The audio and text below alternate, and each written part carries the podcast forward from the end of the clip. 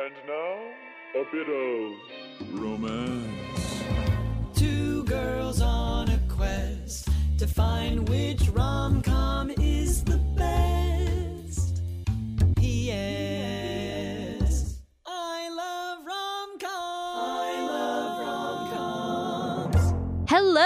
and welcome to P.S. I Love Romcoms, the podcast about crushes who drive us crazy, bouquets of daisies, and bookstore employees who are lazy. I'm Allie. And I'm Mia. P.S. I Love Romcoms is a podcast where each week Allie and I, romcom lovers, try to answer the question why haven't they made another romcom starring Meg Ryan and Tom Hanks? Honestly, why haven't they? oh, and also the question which romcom is the best romcom of all time?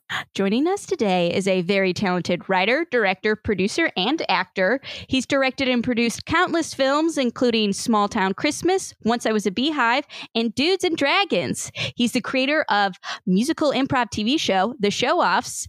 And guys, he's just an all around Renaissance man. Mm. And if he was in a rom com, he'd be a budding producer on a national morning news program who butts heads with his show's stubborn anchor and tries to keep the show afloat along with his love life. You guys, it's the one and only Maclain Nelson. Woo! Oh goodness, that was the best intro I've ever had. Ever, ever, Oh my ever. That was great. That was great. Thank you. Now, Maclain, we like to start off each episode with a little segment called Which Rom Com Hero and Heroine Are You Channeling This Week, where we equate the experiences we've had this week with a famous rom com hero or heroine. Um, I can start us off this week. This week, I'm channeling um, Anne Hathaway's character Andy from beloved rom com The Devil Wears Prada. Um, and I am sort of Ooh. Yes, and I haven't been channeling her before, but I feel like Andy and I feel like life is sort of Meryl Streep right now.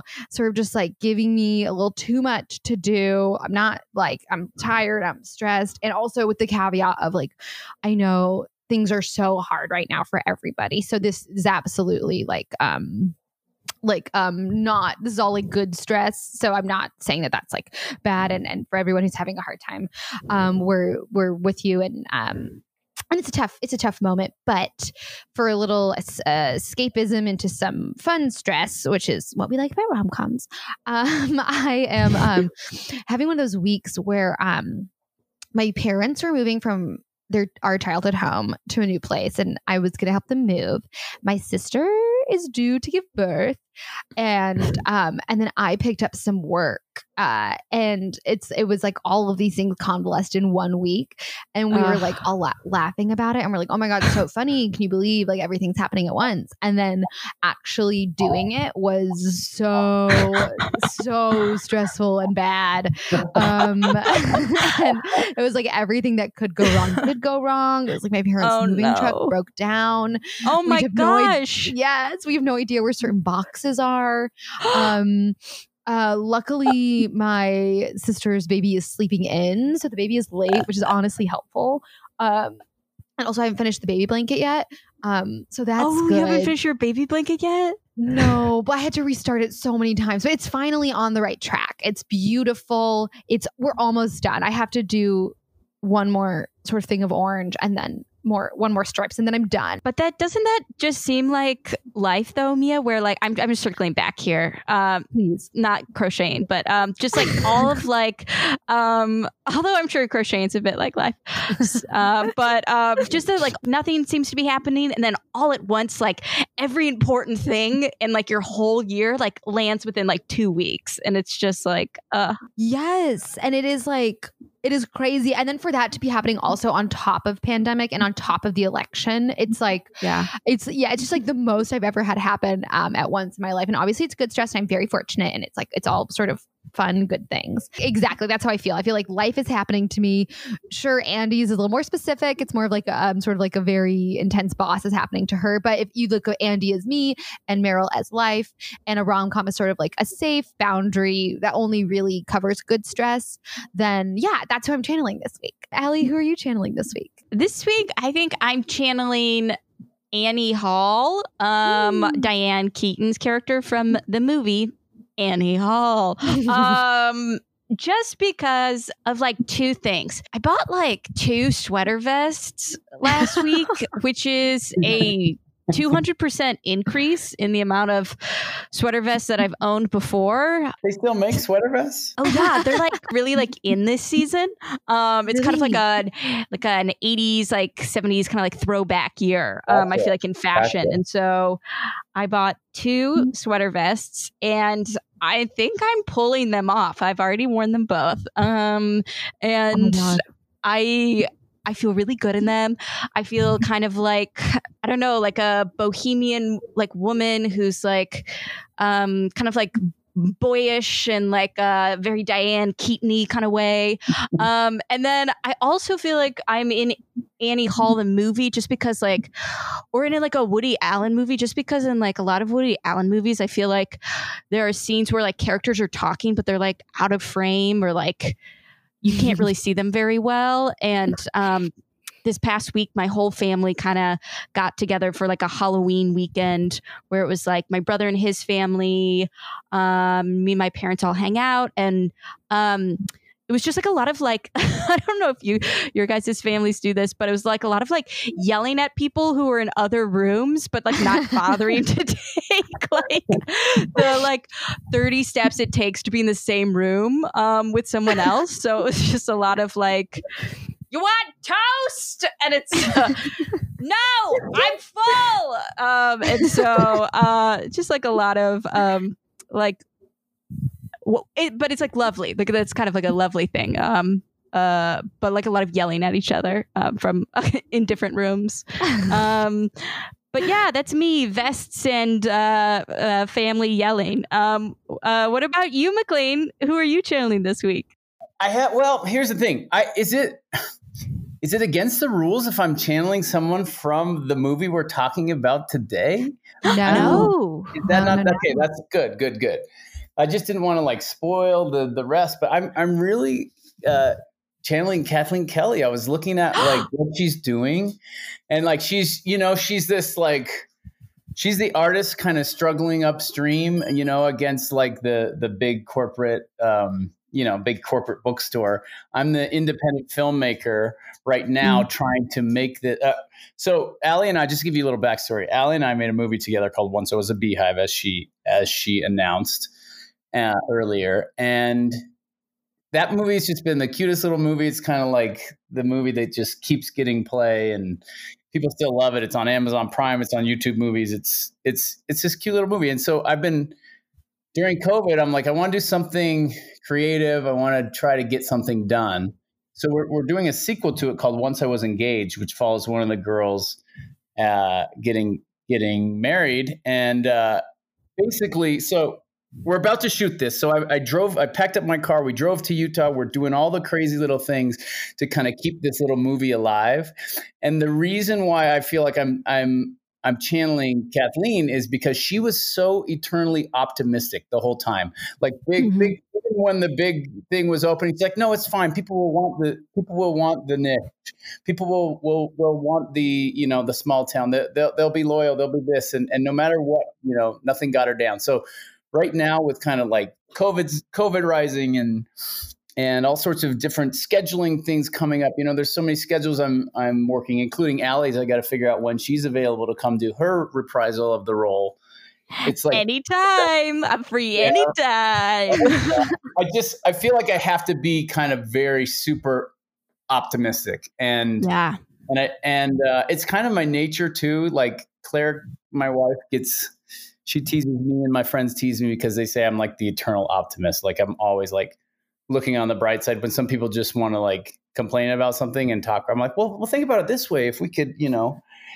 Anyway, so that's that's what I related to with her. I just hope I don't, you Oh know, my god. get down like she does as um, you know, as we know what happens in the story. yeah but no i think that's so wonderful Maclain and like I, I think even even when like she kathleen kelly faces hardship she still like faces it with like optimism and like bravery and stuff like that and i think that's so beautiful. I love that. That was an excellent channel. Speaking of kathleen kelly shall we get into our movie discussion Yes. Yes. Woo! Woo! Okay, well, this week we watched the 1998 romantic comedy You've Got Mail. In this film, a children bookstore owner, Kathleen Kelly, played by Meg Ryan, gets her life turned upside down when across the street a large book chain store opens up, owned by Joe Fox, played by Tom Hanks. While Joe and Kathleen butt heads in business, little do they know that they've already met online mm. and are in an intimate and anonymous internet friendship, oblivious of each other's true identity. Eventually, Joe learns that the enchanting woman he's involved with online is actually his business rival, Kathleen. Joe must now struggle to reconcile mm-hmm. his real life dislike for her with the cyber love he's come to feel. You've Got Mail was directed by Nora Ephron and written by Nora and Delia Ephron. You've Got Mail is based on the 1937 Hungarian play Parfumerie by Miklos Laszlo, which was later adapted into a 1940 movie around the shop around the corner starring Jimmy Stewart. So, you guys, what are our initial thoughts on this film? And was it any of our first time seeing it? I am embarrassed to admit that it is the first time I saw it all the way through. What? Um, yes, yes. I I, had, I don't know how I missed it in the '90s. I think maybe I was like, I had just broken up with a girl in '98, and I wasn't really like into to like looking watching rom coms. So That I didn't see it. Everybody talked about it. It got so hyped, and sometimes you know when a movie's that hyped, you just are like, eh. You just you guys ever do that? Just not see the one that everyone's talking about? Yeah, Yeah, I've I never do seen Inception. See, it just happened. Yeah, no, I mean, and and so I missed it. And actually, the reason why I texted you about it, uh, Allie, was Mhm. I caught the I caught like the last third of it on TV pretty recently. Just you know, when you're doing laundry and you just have the TV on, and it was. Mhm. And so I was like, so I'm like this, and then I had so many problems, so many kind of thoughts, and so many. I'm like, I had to text you right away. I'm like, we need to talk about this because from what I saw, I had some major problems. But obviously, I needed to watch it, give it its fair shake. But like, yes, this was my first time actually, kind of, you know, see, sitting down and seeing it in one sitting. Oh my gosh! And did that change? Wow. Did that change? And I because and I get it. It's like sometimes you have to see movies in their time, or sometimes you have to be um, just rom com lovers, like Ali and I are. But did watching it start to finish did that change anything for you? Yes, it did. I um I appreciated it a lot more. I still have, Mm. you know, some of my my beefs and my issues and my, you know, problems with it that I that you know, I can't wait to dive in with you guys about, but but yes, uh, overall I was like I get it. I get it. Okay, amazing. Yeah. Yeah. Okay, very very cool. Um, yeah, Mia, how uh, was this your first time seeing? Well, obviously not, but like, how many times have you seen You've Got Mail? So I grew up watching this film. I had probably I, I it's like I have seen this film so many times and in so many different pieces that it's like I similarly feel like I didn't sit down and watch it start to finish um until probably the, like the last 10 years is when I watched it start to finish. Um but so my history is just it's always been there sort of like Santa and Harry Potter, right? It's like that's it's sort Yeah. of um, I really like this movie. I've like historically always really liked it. Um this watching I still really liked it. I still cried. Um, but I just like read this weird thing where Meg Ryan, I read like a quote on IMDb that said like Meg Ryan felt like it wasn't a stretch for her. And um after watching Oh. her, yeah, it was interesting. And she said that and she felt like she like didn't feel like challenged in the role. And I was like, that's interesting. And then I shouldn't have read, read that before I watched it because then I was watching her and being like, is she just doing her Meg Ryan thing? But it's still really good. Um, yeah, I love it. I love it. I've seen it a bunch. Um, it's not my favorite Nora Ephron film, but it's uh, it is still top for me. Allie, what about you? Yeah, I mean, this is probably one of my all-time favorite rom-coms. I mean, I only own five DVDs, and one of the DVDs is You've Got Mail. Oh my god. Um, I love this movie, and I think I just, I you know, I and I really like when Harry met Sally, like uh, the other Nora Ephron um, kind of classic that a lot of people think about. But I like this one so much more just because I love Meg Ryan and Tom Hanks together. Their chemistry is just undeniable in this film. they're both they just they just shine they just glitter and i i um and i think it still holds up today i feel like watching watching this movie today recently this past time what i took away from it is like this kind of like you know online relationship that they have um still exists. Like i still kind of have similar things with like online dating and stuff like that and like meeting people you know not on aol anymore but um on on tinder and stuff like that. And people meet their wives and husbands and spouses on these dating apps and like um it was it was really interesting to see how this movie still holds up and like how parts of it like resonate with me even more now that I'm older and I'm dating online as well. Um and so yeah, I love this movie. yes. No, I totally see that. It was crazy. It's crazy to watch the parallels from like 90s specifics to 2020 specifics where it's like we're you know, we're emailing online and now it's like no one could have predicted how popular online dating would become. And then also the big box bookstores getting rid of the small bookstores where now it's um online, it's like Amazon getting rid of big box stores. So it's cr- it was like crazy to be like, whoa, it's everything's changed, but it's still the same. How funny to like the Starbucks reference too. It was almost like the first time Starbucks became like mainstream, seeing that, Yes. and it's like now it's so ubiquitous. But then, but at that time, it was still like a a novelty, and it was that start of like just all the small town stuff going away and the the big the big stuff coming in. And I like what you said um, about me about the um, kind of the nostalgia of the start of the internet. It, it- it felt like the, you know, like this is the love email to the start of the internet. Like Yes. you know, like but back, back when it was like people were just figuring it out, and it was like this thing that was interesting, and it's it's so interesting to look at it through the lens now, where it's like you you see the start of the addiction of like going on and like sneak and feeling like you're sneaking and feeling like you know even the opening scene where she's like peeking out the window making sure the guy's gone so it you know to make to check this email you know and like and now like we look at life and it's like it's such a part of our life and we don't even hide it anymore like those you know and it's just like the addiction side of it you know? And and it was really interesting to see like what it was like in kind of the golden years or like ooh we don't even know what this thing is but it's it's interesting and we like it. Yeah, I something that I read about that was so interesting was like Meg Ryan didn't own a computer before shooting this movie. She had to get a computer to do like character research um, Oh my because she didn't own one.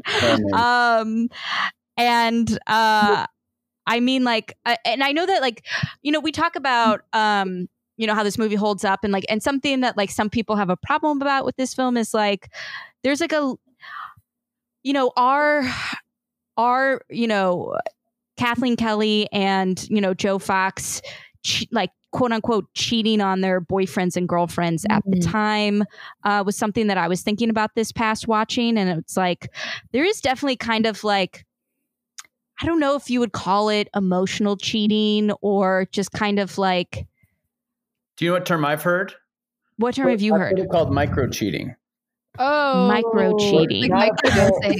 not like a full like emotional affair, you know, but it's like this this micro cheat where and and kind of the definition I heard if you would be if you're in a relationship and you would be nervous for them to see the interaction. Like if my wife Mm. picks up the phone because I have I have some friends from high school and and like friends and colleagues that are women that I'll text but like I think it I think the micro cheating is if I would be worried or if I'm like deleting anything that she that I don't want her to see.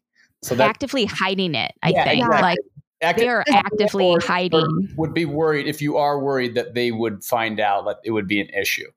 That's what I that's what I know of the, as the definition of micro cheating. Ah, That makes so much sense because, and also I think it's like, yeah, the development of technology. I feel like, yeah, it can lead to more micro cheating happening because, right, there's a big like, um, sliding into your DM culture. There's a big like Yeah. connecting with old people like over Instagram or Facebook.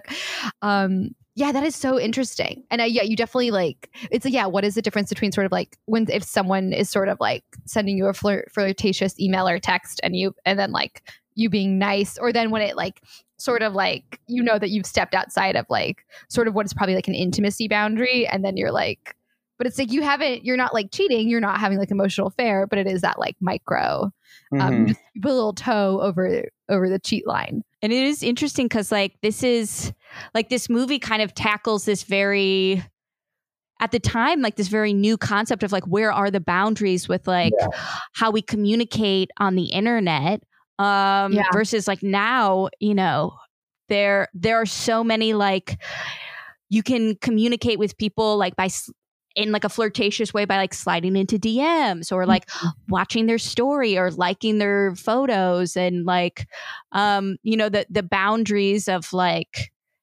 emotional cheating and micro cheating um or just like I don't know honestly just wanting to be someone's friend or being interested in somebody is like it, it gets a little gray um Yeah. but I thought that was like a interesting and complex part of this movie and like a kind of complex thing that it takes on. Like dyma- the dynamic of like relationships and technology. And i think like one of the ways nora ephron handles it because i'm i'm like always on whenever i watch this i'm always on the side of kathleen kelly and joe fox getting together is i think Yeah. she makes their partners like um like pretty pretty unlikable um you don't like Greg Kinnear and all of his typewriters? I like all of his typewriters. I don't have an issue with that. I don't. I and I don't dislike him. He's like I love Greg Kinnear in general. I always when when he was like flirting with the the news anchor. I remember when I was younger and I watched the movie. I'd always get like really mad, even though she's having like an internet affair. I would always Yeah. be like. When he's like, "Oh, we should turn it off now," I always am like, "Oh my god!" the brilliance of me, like what Nora Ephron did with with those two side characters, is I like I even I made a little note like when I first talked to Greg Kinnear. I mean, when I first saw him, not talked to him, but my first impression of him was like, this guy's amazing. He's perfect. He's so supportive. That first scene of her, it's like I was like a little bit mad at her because I'm like, Yeah. why would you ever? Why would you ever throw this away? Like this guy loves you, he supports you. He's he's uh, intellectual. Like for some some guy that's like a big corporate buffoon, you know. And and but on the other hand, the second you meet um, Parker Posey's character, you're like, okay, we don't like her. We don't want him to be with her. But she does this amazing kind of weaving, and they, in in my eyes, like I mean, Parker was always Parker, but you start to mm-hmm. understand her and love her a little bit more by the end. You don't just hate her because you realize just who she is. She's just a, a kind of cutthroat businesswoman that's just you know, especially when she's like going to give the job to that kind of shows her heart when she's going to give the job to Kathleen. Yeah. yeah. Like, that wasn't I saved the cat for her. yeah, they like kind of switch places in my my esteem of them. Like Greg Kinnear, I, I I just kept losing respect because of how much he needed, how needy he was for like Yeah. attention and like Validation. and validation. Whereas with Parker Posey, I'm like, oh, I just get her. She's not right for for Joe, but like Mm-hmm. I liked her more, and she became more redeeming for me. So that I thought that was genius the way she, the writer, you know, weaved that in. Yeah. yeah. By the end you are i am like oh i know that girl like who's just like shamelessly themselves. And yeah they're not like the most sort of like emotionally like thoughtful person in the world but it's like um yeah you like love people who uh you know think they're helping and like celebrate she's like you know she celebrates her flaws in the movie and she's like it's so unfeeling and you keep forgetting you've done something bad. And she's like who does that remind me of? Me. Uh, right? And it's like um, and I love that scene in the elevator. I always Oh forget God. about this scene. Incredible That scene. side character guy is. If you guys are fr- fans of um, Oh Brother We're Out Thou, he's the guy who plays George Nelson. Babyface Nelson. Nelson, yeah. And actually, there's a lot of little side characters that I noticed that are like big actors now. Like, you know, when she's at the bookstore and she's sitting Yeah. there crying at Fox bookstores and asking about the shoe series. Yes. The helper, he's the guy from the Mindy Project. Chris Messina. Yeah. He's so He's young. so young. I'm like, there's his sad card. Yeah. You got a sad card on that one. Yeah. Also, this is crazy. I thought about this the last time I watched it and then I completely forgot about it. And this time I was like, no, that's her. And it's when she's in the cash only Yeah. line and Joe Fox comes and pays for her. That cashier is um Dr. Grey's Anatomy. Callie Yeah. From Grey's Anatomy. Oh, Yes. absolutely. Yep, Also- absolutely. It's crazy. It's like also like speaking crazy. of I mean side characters. Dave Chappelle is like in this Nora oh Ephron Oh movie. God. And like as someone who's like Nominated. He should be nominated. so He was good in this. And like it's so funny because he's like such an incredible edgy comedian and to see like this very edgy comedian in this like super super like you know rom like rom-com is like so like he does an incredible job but it's just like so fun and like surprising and like I I don't know. I like. I sometimes forget it's. I mean, this is because he's a good actor. I'm like, I forget it's Dave Chappelle. Um, and it's just, uh, it's so great. Totally. Yeah. Yeah. Because it has to be so reined in Yeah. for the rom com world, uh, and we're so used to seeing him in sketches that, like, yeah, that that scene with him when Joe Mhm. Fox is going to go meet Kathleen Kelly, um, or, or they're going to meet at the coffee shop and they don't know it's each other. And he does like the slow burn of, of Yeah. telling Joe who's there with the rose. And he's like, looks like Kathleen Kelly. You like how Kathleen Kelly looks. And then, and then, uh, and then he was just does this thing where it's like, well, if you don't like Kathleen Kelly, you're definitely not going to like her because it is Kathleen Kelly. It was such a such an amazing scene. It was so funny, uh, and it, it takes a. It also it's like they don't have to have that scene. That scene is so, It's so long. funny, I though. love it. He's he's phenomenal. Yeah. Well, yeah. This this this movie has just banger side character casting. You know, Steve Zahn was so good. Um, I don't know the name of the other girl at the bookstore, the younger girl, but she, she's Oh, like like queen of like '90s rom coms, like side character. Such Miss a good voice. Congeniality. Yeah, exactly. I was just so really so impressed with the writing and the directing. Like Nora Ephron's comedy just hits, and it like you're right. It, it- that's that. Those are the things that she knows how to write jokes that don't Yeah. age. I wrote down some of my favorite jokes just because they were so. I was like, uh, it's it's like when you like read a really good quote and you're like, this is genius. Um, I wrote down some jokes I liked. There was one where Tom Hanks talks about his girlfriend Patricia, and he's like, I love Patricia. Patricia makes coffee nervous. and, and there's the one where like Tom Hanks is sitting on the couch and he's like, the fabric on this couch does it have a name? And then his dad is like, money. Its name is money.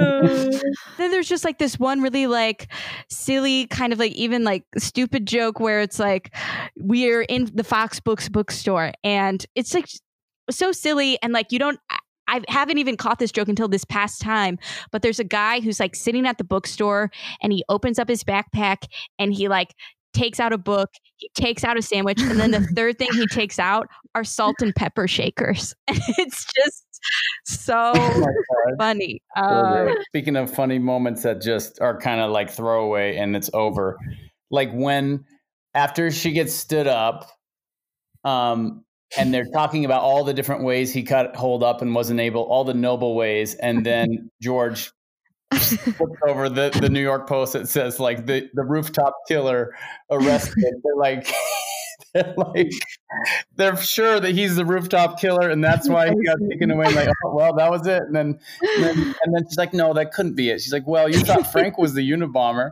She's like, that was a different story. And then they just moved on.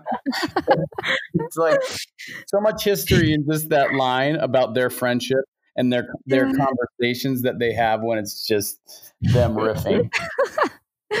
yeah, and they're I love that when they're all just like, "Oh no, that's it. That's why he couldn't come. He was in prison, and he had a phone call, but he couldn't call you." I- It was oh, in a day and age where we're very sensitive to being either I was I mean catfishing that is that's true but also to being gaslit.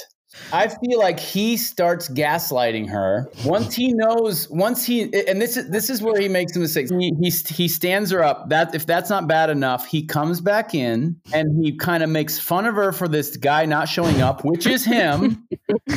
making her feel more crazy and more bad about herself, but and propping himself up, which is like such a messed up thing to do. I'm like, okay, I can forgive him. He's he's trying to figure out. He's never had a good relationship. His both of his dad and his grandpa have shown him very poor relationships as examples. So Mm. he's kind of following that. But when he's in that elevator and he knows from George Nelson that like he's got to go tell the person he loves, he still after that moment when he he comes, he has the flowers. He could have done it there. he still chooses to gaslight her not once, not twice, but at least three times that we see.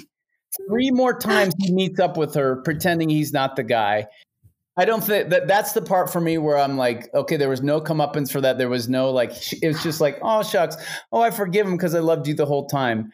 here's my interpretation of it why uh, and this is again i would say an interpretation um but so yeah around like an hour and 30 into the movie like kathleen kelly and joe are like going to this coffee shop to like meet each other um thinking like they're each other's secret pen pals and then you know he finds out um you know he comes Mhm. second and he sees that it's you know kathleen kelly and so it, I think at this point, like he is mean to her in that coffee shop, and she's also mean to him. Like she says a lot of mean things to him back. Um, but Yeah. that's because um, they're not. Yeah. You know, I think he's really upset. Like I think like this is like a woman who he's loved, and it's like unfortunately like this woman that he like doesn't kind of really get along with super well in real life and so like that's kind of why he's he's like rude to her there but then the scene we see after that where they're they're emailing each other again she apologizes even if she doesn't realize it she says she feels bad for Mm. saying those mean things to him.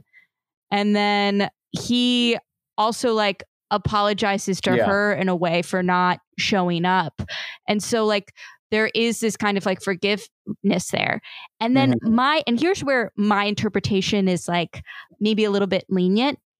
Then they like he kind of emails her they're like emailing kind of for the next 30 minutes of the movie peters off a little bit as like they both kind of break up with their respective partners. And then he after the scene in the elevator mm-hmm.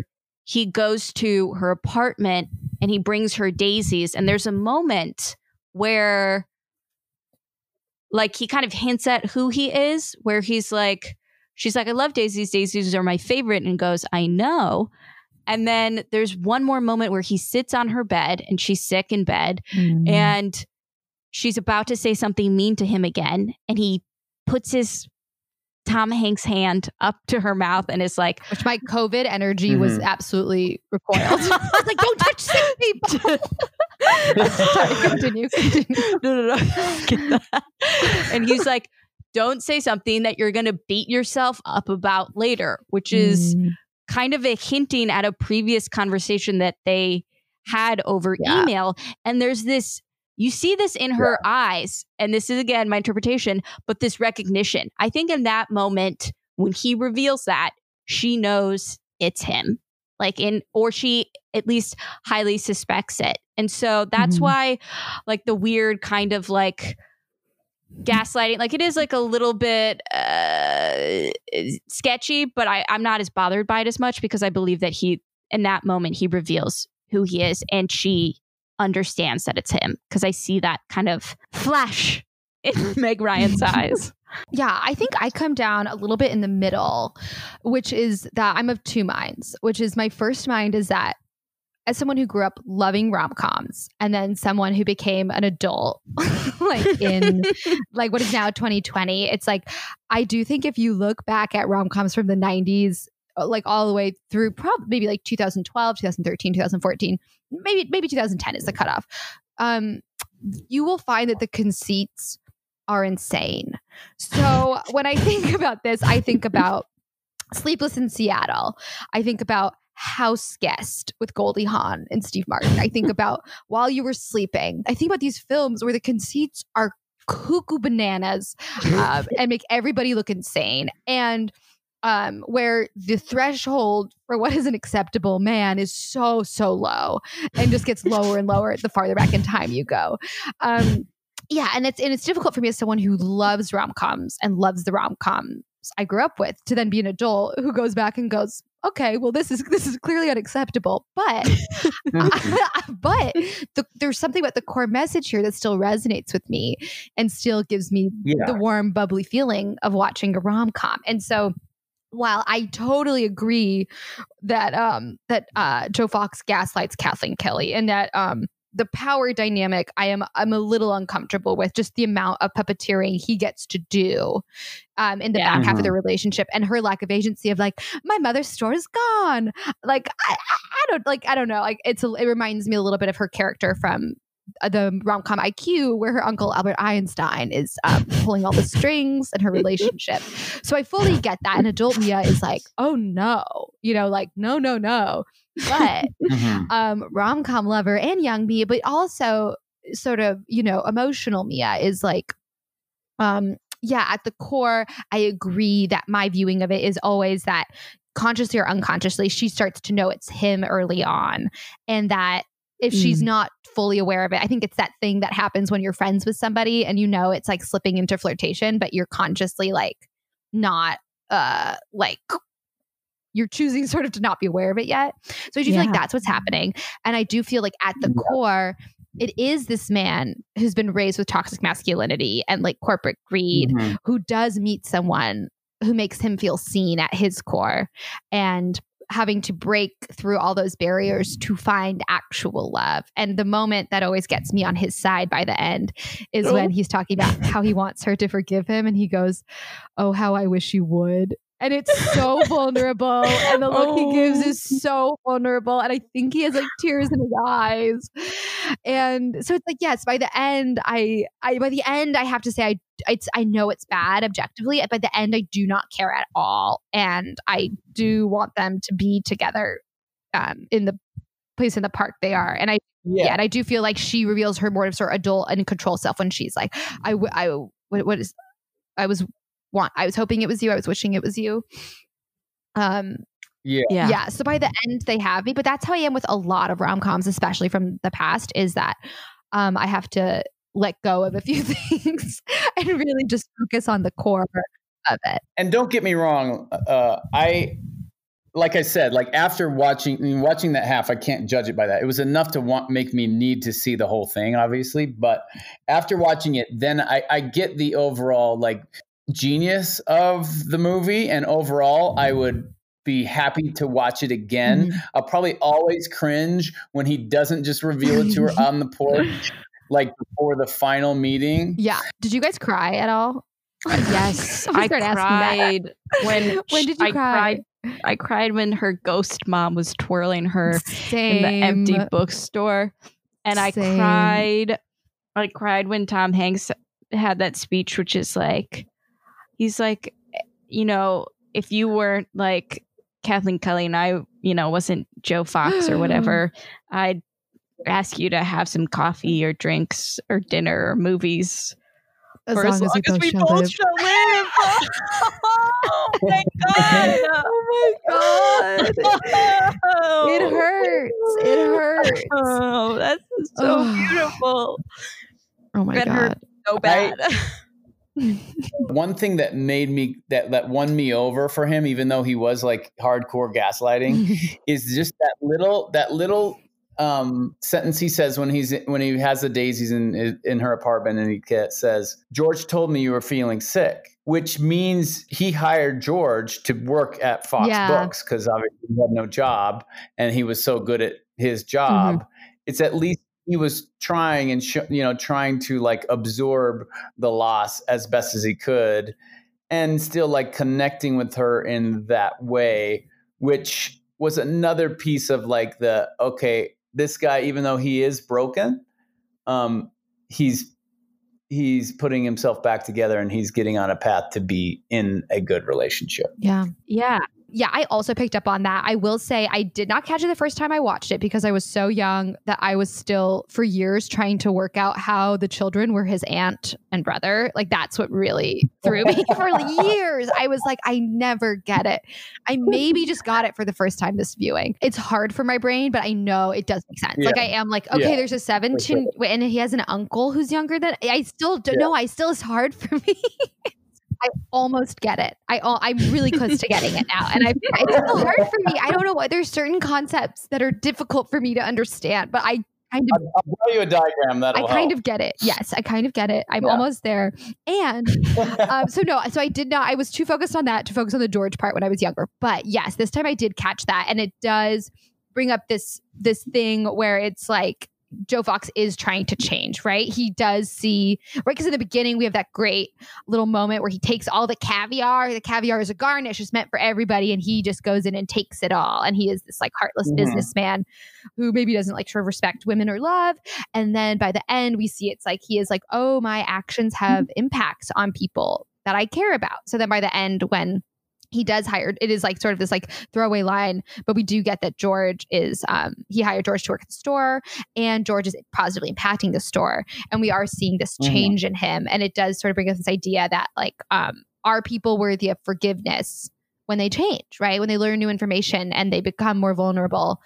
Um, and in this movie, I have to say yes, because by the time we get to "Oh How I Wish You Would," I am putty in Tom Hanks' little soft man. oh yes. um well we have talked about the the the sticky situations in this rom-com and the fun situations and uh, but shall we dive into the many many tropes that this rom-com has? Yes, so I'll kick us off. So I have got um, good on paper guy. I don't know who was good on paper guy. Was that Greg Greg Kinnear? Kinnear, yeah. Yeah. Okay, I was like, I don't remember writing that down now. Um, New York. Oh my God, this is the most egregious. New York is the most magical place uh, in the world we've ever seen. The amount of times New York in the fall is said, the phrase New York in the fall, New York in the fall, New York in the spring. Um, Yeah. Everybody loves New York in this, and as do we. Um, I had Parker Posey as the one dimensional X, but you're right. By the end, we do like her more. But Mhm. I'll say definitely in the beginning, she's definitely like businesswoman shouting numbers and no emotions. Um, and then, oh, um, okay, I've got two to enter. So I'm going to come back to this as one I'm going to pitch. I've got um, Dave Chappelle as the black best friend. Oftentimes in rom coms, especially going in the past, we see movies centered on whiteness where they have a minority best friend. So this movie is guilty of that. The couple is also on that note, straight and white, um, as like most of the cast. So that obviously is our trends we don't like going backwards, and that is changing now, which is good. Um. Friends, coworkers obsessed with love life. She talks with her friends and coworkers so much about her love life, and as does uh, as do Joe Fox and Dave Chappelle's character. Um, we have referencing another rom com with Pride and Prejudice. We talk about it all the time. I love that. We've got the meet cute in the store. It's very romantic, as in any good rom com. You know you're going to see Christmas at some point, so it was Christmas. Um, men talking about their feelings over sports. Um, I this tell me if this counts, but they're on treadmills. Um, him and Dave Chappelle are t- on treadmills talking about their feelings. That counts. Yeah. Yes. I Um, oh, this is another one to pitch. I'll come back to it. Um, we've got the leads that work in print media. They both work in books. She's got too big of an apartment. I mean, she probably inherited it from her mom, but that's too big. It's a big ass apartment. That's Uh, such we- a huge apartment. Yeah, It's too they are. large. Um, and then we've got um, stalking is sexy. Um, because he's yeah, I don't yeah, I don't know. He's kind of like following her around and like not hearing no, whatever. And then I've got two to pitch, which is the one is men live on boats. Um, we see this yes. in Sleepless in Seattle. We see this in this movie. We see it in um, what's that Failure one? to launch. Failure to launch. And what's the one where is it, he's just not that into you? Where Ben Affleck goes? He's just on the not that into you. Yeah, ben Affleck yeah. goes lives on a boat. Yeah. So men live on boats, especially when they're their doghouse. yeah. So we're k- keeping that, and then I have. What do you guys think about this crossing pa- crossing paths, where we're always just right on top of each other, but we never meet. I have that Um, written down. I wrote like Amazing. just uh, serendipity. We're always just missing each other. Great. Perfect transition into your tropes, Al. Because that's great. So we're counting Um, that. I, I said that there was narration with the emails. Like it's kind of a looser interpretation of it, but like I don't know. Would we say that it definitely counts as narration in my opinion because they they do so much over like not just typing, like over them walking around and And then I have the sad cleanup montage where after a breakup, you do a sad montage of cleaning up. But in this case, she's cleaning up her store. Um, and it's like a cleaning up the cleaning up slash breakup montage. Um, Mhm. and then I also have another one of my favorite cleaning tropes, which is the quick cleanup. Like, quick, a guy's coming over. Let me clean up my messy apartment where she's Yes. sick and she's like stuffing Kleenex in her pockets. Um, I have the dead parent trope where Mhm. Kathleen has a dead mom. Um, adds more dimension to her character.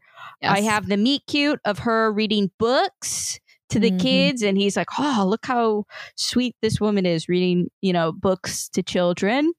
Um, and Yeah. then I have. Mm, am I going to pitch this? I don't know if it's a. It always seems like people in rom coms like hate each other and then they like love each other, or like Oh, yeah. ah, what what would we call this? Like love hate relationships. That's not really a trope. It's just like But it it is it's Hmm. it is constantly like the oh we we we hate each other so much and that's because we love each other. I do think that's a trope. It's in like almost it's like in like I feel like half of all rom coms. I think like yeah. your worst Yeah, enemy. like frenemies, like frenemies that fall in Mhm. love. yeah, Yeah. Yeah. I agree. Enemies that fall in love. I have one that's like reverse serendipity or, or, or the opposite of that, where it's just like too coincidental. Like, oh my gosh, we're Mhm. checking out at the same grocery store at the exact same time when I run out Yeah. of money. And you We're at happen the to be same here. party. Like, they're literally at the same, in New York City, like, you know, like just so many coincidental meetups. hmm That is such a trope. Um, Yeah, yeah. I have a friend like that does this in her writing so much that we call this uh blankism. Like I'm not going to say the name, but like, like, Oh. we call it uh, her name. You know what I mean? Pulling a Yeah. blank. Um, and Oh, then yeah.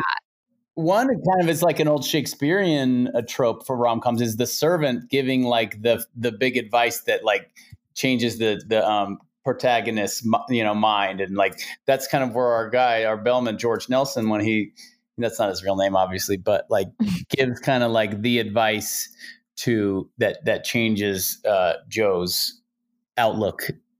So maybe that's a stretch but um it's it's uh, not that he was a big character throughout like Shakespearean servants were but it is kind of like to get the wise sage advice from like somebody that's not a main character is is definitely a trope no, that's true. It's kind of like the girl go get your man trope. yeah where it's like yeah there's usually yeah there is like a small Sure. side character that's like Yeah. instigating yeah the Yeah. the change but you guys that takes us to 25 tropes which is what we expect for iconic rom-coms which is a lot of tropes now that we've counted up the tropes it is time to rate this rom-com.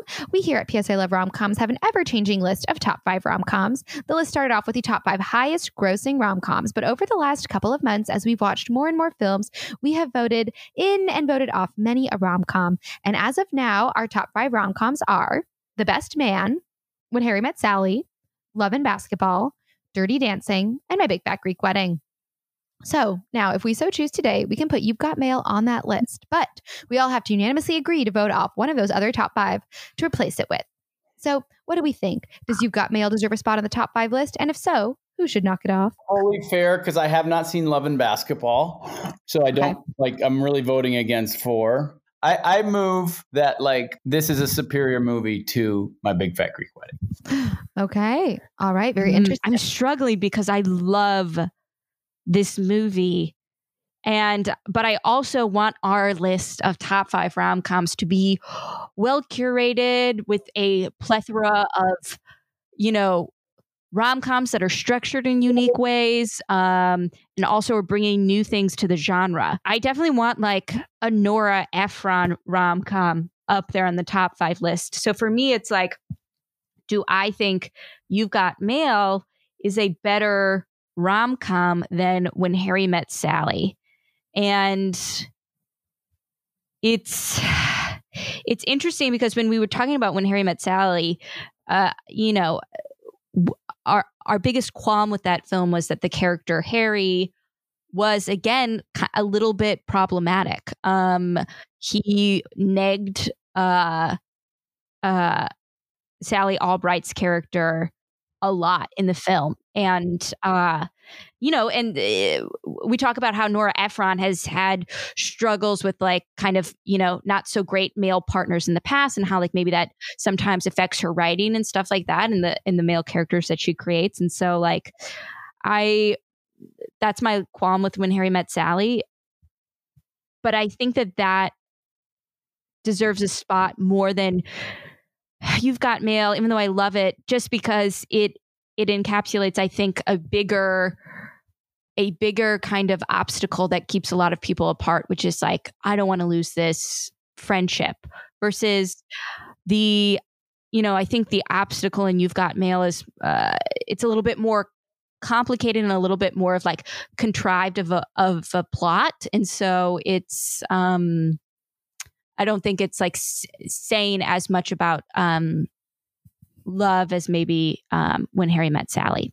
Um, so my, I, I would I would say you've got mail will be going on a special Allie top five list, but I don't know if I would put it on the top five top five best list. I am of the same mind as Allie, which is that um looking at this list, right? I do, yeah, it's like it's it's it is the top five, right? So it's like we want it to be um sort of like a nice variety of different types of rom-com that make the genre. And so yeah, I agree in that we we definitely need a Nora Ephron vehicle. We need a Meg Ryan vehicle. And here we have before us two Nora Ephron Meg Ryan vehicles. And I will agree and I say that I I do feel that Harry Met Sally um, is better like representative for those two women for the genre in that I think when I went back to the beginning and I said something about a little bit about Meg Ryan's performance is that I do think Sal- the character Sally Albright, I do think she completely disappears into Sally Albright, and it is like just like a strong.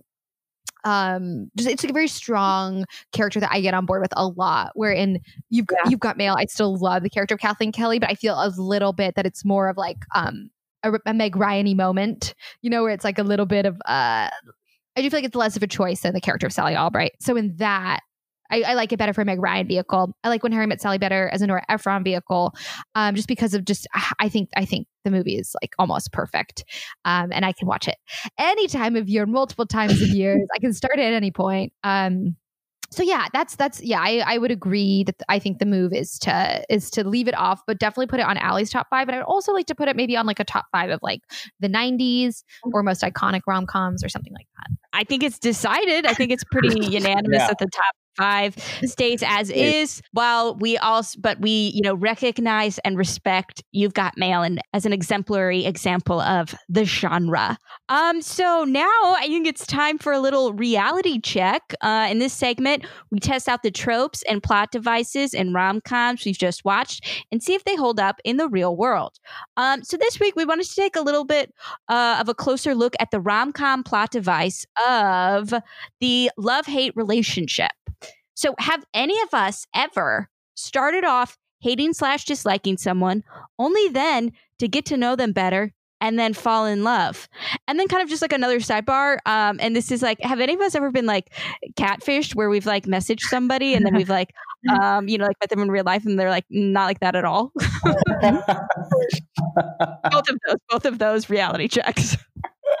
I love this question.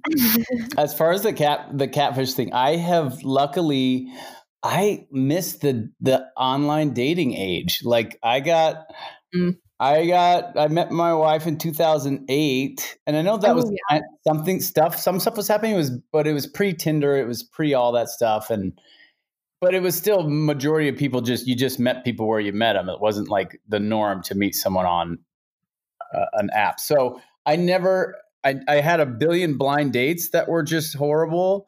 And people literally, their criteria for me was, is Maclain's a heterosexual man. So all he needs is a woman within a 10 year age range, you know, like five years below and 10 above. Like, like literally, like as long as it was a female, that was their criteria. A female that was single. So, yes, I've had some bad blind dates, but never like a bad, like, catfish situation. But as far as your other question, yes, I have. I dated a girl in college that we were all we were in all the same classes and for the first like year of knowing her i was like this girl is annoying she's so dramatic she's such a typical like drama theater girl that um that i was just like you know what? Like why? Why does she have to be so dramatic about everything? Like life isn't that hard or you know what i mean? It just it was mm-hmm. just you do scenes together and it was just like everything was a, a thing. And then we had the next we were in the same a- acting track so the next semester we kind of you know had classes together and then we would just like it just but pretty soon it turned into banter and to friendship and so we were kind of like frenemies, but then just real friends. And then we were both dating someone, and it was kind of like the same thing that happened in this, um, where I broke up with a girl within 24 hours of when she broke up with her boyfriend, and then we were like instantly like, okay, we're in love because we've known each other between like the good and the bad. We've been friends for whatever for like uh, for like two years, and now we just were like totally into each other, totally in love, totally attracted to each other out of nowhere. And like we got engaged, you guys. I was 23 What? years old and Oh and we God. got engaged and it was like we it was, you know, it was gonna it was the real deal. Like I, I felt it was fully real, but like a couple months into it, she got uh her ex-boyfriend kind of came back in the picture and was kind of she started kind of micro cheating on me to use the term Oh my God. Mm. and decided, you know, I don't know who I love. I, I love you both. And then I had to like say, hey, well, I can't be engaged to someone who is in love with two people. So Yeah. yeah. I broke up with her. So anyhow, yes, that was my re- that's that was my reality check. Um, Wow. I did have a few kind of flashbacks with this, and and it was you know it was it was brutal for me. It was the hardest relationship I've ever had. You know, my um, I couldn't really date anyone seriously for like five years because I just was like so jaded. Yeah. And, Yeah. Uh, anyway, but um, yeah, if you get if you get like burned in that way, that's like, oh my god, it's like, okay, see ya, humanity. No, thank you. Yeah. But Yeah. that's given me a lot of depth though, I think, with like writing and with, you know what I mean? Like th- that pain, going through that pain, like, I don't know. I think it, you know, you, you turn your pain into art, right? So, Yeah. you know, it, it's given me, I- I don't, I don't regret the experience and I don't regret actually asking her to marry me because like I felt like it was right at the time and I, you Yeah. can only do what you think is right. And, uh, anyway, so my yeah. gosh. Well, I- I mean, like that's what this movie is all about. Is like, you know, life changes, and sometimes it changes really, really quickly. And you know, all we can do is is try to, you know, keep up with it. And you know, things change really quickly. Like, I mean, uh, even with te- technology and stuff, like mhm. you know, independent stores got bought out by big business stores and Kathleen Kelly lost her store, but you know, she, she just kept changing and did, you know, what's right in the moment. So I think my little tangent is just to say, I think that, you know, r- reality checks out for Maclain. Um, uh, Mia, have you ever had anything kind of, um, have you ever been catfished or had a love hate relationship?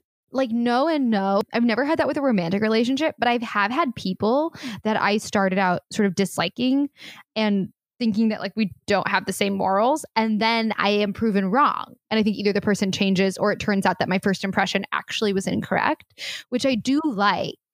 Because I think in one way it could make you doubt your like instincts or your read on people, but I also do think it's just a nice to like be like, oh my god, I don't know everything, right? Sometimes like maybe I project stuff on people or like uh, I just I had it wrong and I got to know this person and it turns out they were actually like really lovely.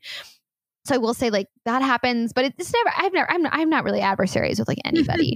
so yeah. So that I, I've had that happen before, and it, so it is kind of nice to be like, oh, cool, right? We don't know everything about everyone. Allie, what about you? Yeah, in terms of like hating or disliking someone, then only to get to know them better. I mean, like I've never. I mean, I've definitely experienced like judging people harshly, and then later in life finding myself in like situations where I'm either like doing what I judged them for, or realizing that like, oh, that was you know really like unfair of me. Um, but um, in terms of like online dating and catfishing, I've catfished so many people. No, um, but uh, but um, there is like this weird thing that happens that they don't bring up in um, You've Got Mail, just because I think maybe uh, online dating was a little, very new. But something that happens to me a lot is like. I'll get in these like really long, like I'll match with somebody on an app and I'll get in like for days, maybe sometimes weeks. I'll be like messaging with a person and like we'll tell each other all these secrets and like we'll bare our souls. And then for some reason, sometimes it's on my end, sometimes it's on other people's ends.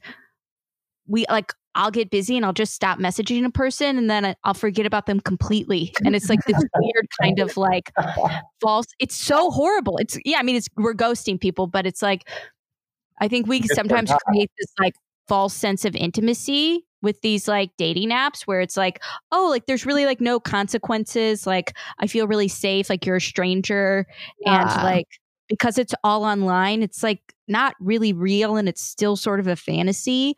Um, which is why if I ever meet somebody on an app that I'm no, that I want to be serious with, like I'll just force myself to meet them within three days because otherwise it's just it's weird. It's like a weird dating online isn't uh, real as it is as you know talking to someone and meeting somebody in person. Just because I have had that experience where I text someone and it's really awesome, and then I meet them in person. I'm like, you are a different person. You are much kinder when you text, and in person you're kind of like mean or um quiet creepy. or That like it always creeps me out when people are different. I'm the same, and that's why I use lots of exclamation points. Hey guys, can I can I add one disclaimer about my story earlier? Yeah. yes Just in case, like I don't know if this person or anyone who knows the person that I was engaged to will ever hear this story. But Of I do want to say that even though I went through that whole horrible thing, I I said I didn't really regret the choice and all that. But Mm. oddly enough, because she was, sometimes you end up like h- hating your ex or like being, especially when your heart's broken that bad. hmm I because she was honest about when she started feeling these feelings for the other guy. I like as heartbroken as I was, I never had those feelings of like disdain and you know what I mean. I always kept like Yeah. a, a respect for her, and to this day, if I saw, I haven't seen her since. You know, well, I mean, I I haven't seen her in probably. I've seen her since we broke up, but I haven't seen her in probably 12, 13 years. But if I Wow. saw her on the street, I would be totally able to give her a hug and just be like, hey, and, and like hope, wish her life super well. And, you know, but because, you know, and I think it was because of like, she did always maintain honesty. And I think that was part of because we were friends first. yeah I don't know. Nice. No, I think that's true in relationships too, where it's like you are so close that it's just being direct about what's happening. Yeah. And I think Yeah. that that is what, what's like the problem with like when people really hate each other. It's like the, the level of betrayal when it's like Yeah. you were the closest person to me and then you deceived me. Like that, I can't imagine getting over Yeah. that. So, no, that makes perfect sense to me. Well, well, I think um I mean, I feel like our reality checks kind of checked out this this week. Yeah. Um yeah, so check that uh reality box. Um well, thank you so much for joining us today, Maclain. You guys, I had so much fun. Thank Oh you. This was was like double. This was like double duty for me because I, I I'm prepping. We start shooting once I was engaged in like three, two weeks, two and a half weeks, Oh my God. and I'm prepping for a rom com. Like, sorry, it was like twofold. I had so much fun doing it, and it was like, you know, also really helpful for like you know research and all that stuff. So thank you guys. for Oh my God. Oh, that's perfect. Oh my God. I'm so excited you guys are going to do a rom com, Yes, engagement com. Uh, I'm, I'm excited. Maclain, do you have any social media things to promote Yeah, or if- important romance advice for our listeners? Yes, if you guys will, I'd love to. I'd love to get a follow on at Maclain Nelson. Mhm. Um, that's my Instagram handle, and my, the way to spell my name is M A C L A I N N E L S O N. And yeah, on there, I have links to kind of like you know, if you, if you Google my name, you can see like a lot of the movies and comedies that I've done. So I'd love to check that out. But especially, I'd love if you checked out the show offs improv comedy show. I met Allie doing improv, and it's uh, my Yeah. true love. Like it's my favorite kind of art form of performance. And we created a fully improvised show called Show Offs, and you can watch it for free on byutv.org. Or there's an app called the BYU TV app. You can literally stream everything on there for free. We had like guest stars like Will Forte in it and Lea Thompson and Joey Fatone. I mean, like we had great like a couple of the guys from Impractical Jokers were on. Anyway, it's it's like a fully improvised player musical, genre picked by the audience, and um, with the celebrity guest. And there's like 33 episodes right now that you can just stream for free, and they're half hour long and they're super fun. And anyway, so I would love it if you checked out people checked out show offs. And as far as love love advice, I mean, you gotta find just your best friend.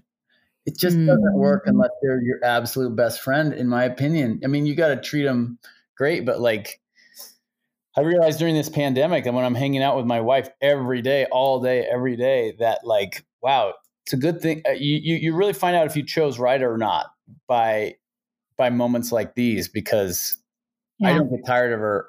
We laugh like crazy. We the world's falling apart, but we our relationship's only getting stronger. So it's uh that's my advice. Find your best friend and don't be afraid to commit to that because if it's real, it's going to last forever. Oh, Oh, I love beautiful. that. That's Love amazing. that. It's definitely true. So, and you know Claire, so you know what I'm talking about. Oh, yes, you guys are the Oh. cutest couple. Well, thank you for amazing love advice and just great inspiration for us all. And thank you all for listening to the podcast. We have a new episode out every week. And remember to subscribe and rate, and that we are brought to you by the fine people at Campfire Media. and P.S. I love rom coms. I love rom coms. I love rom coms. P.S.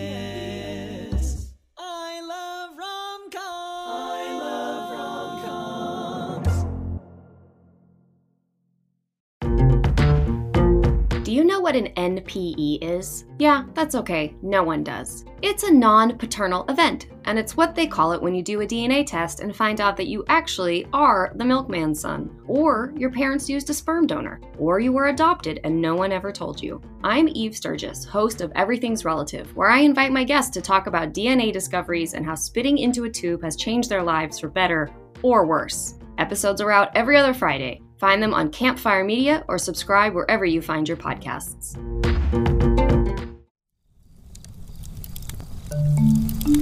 Campfire.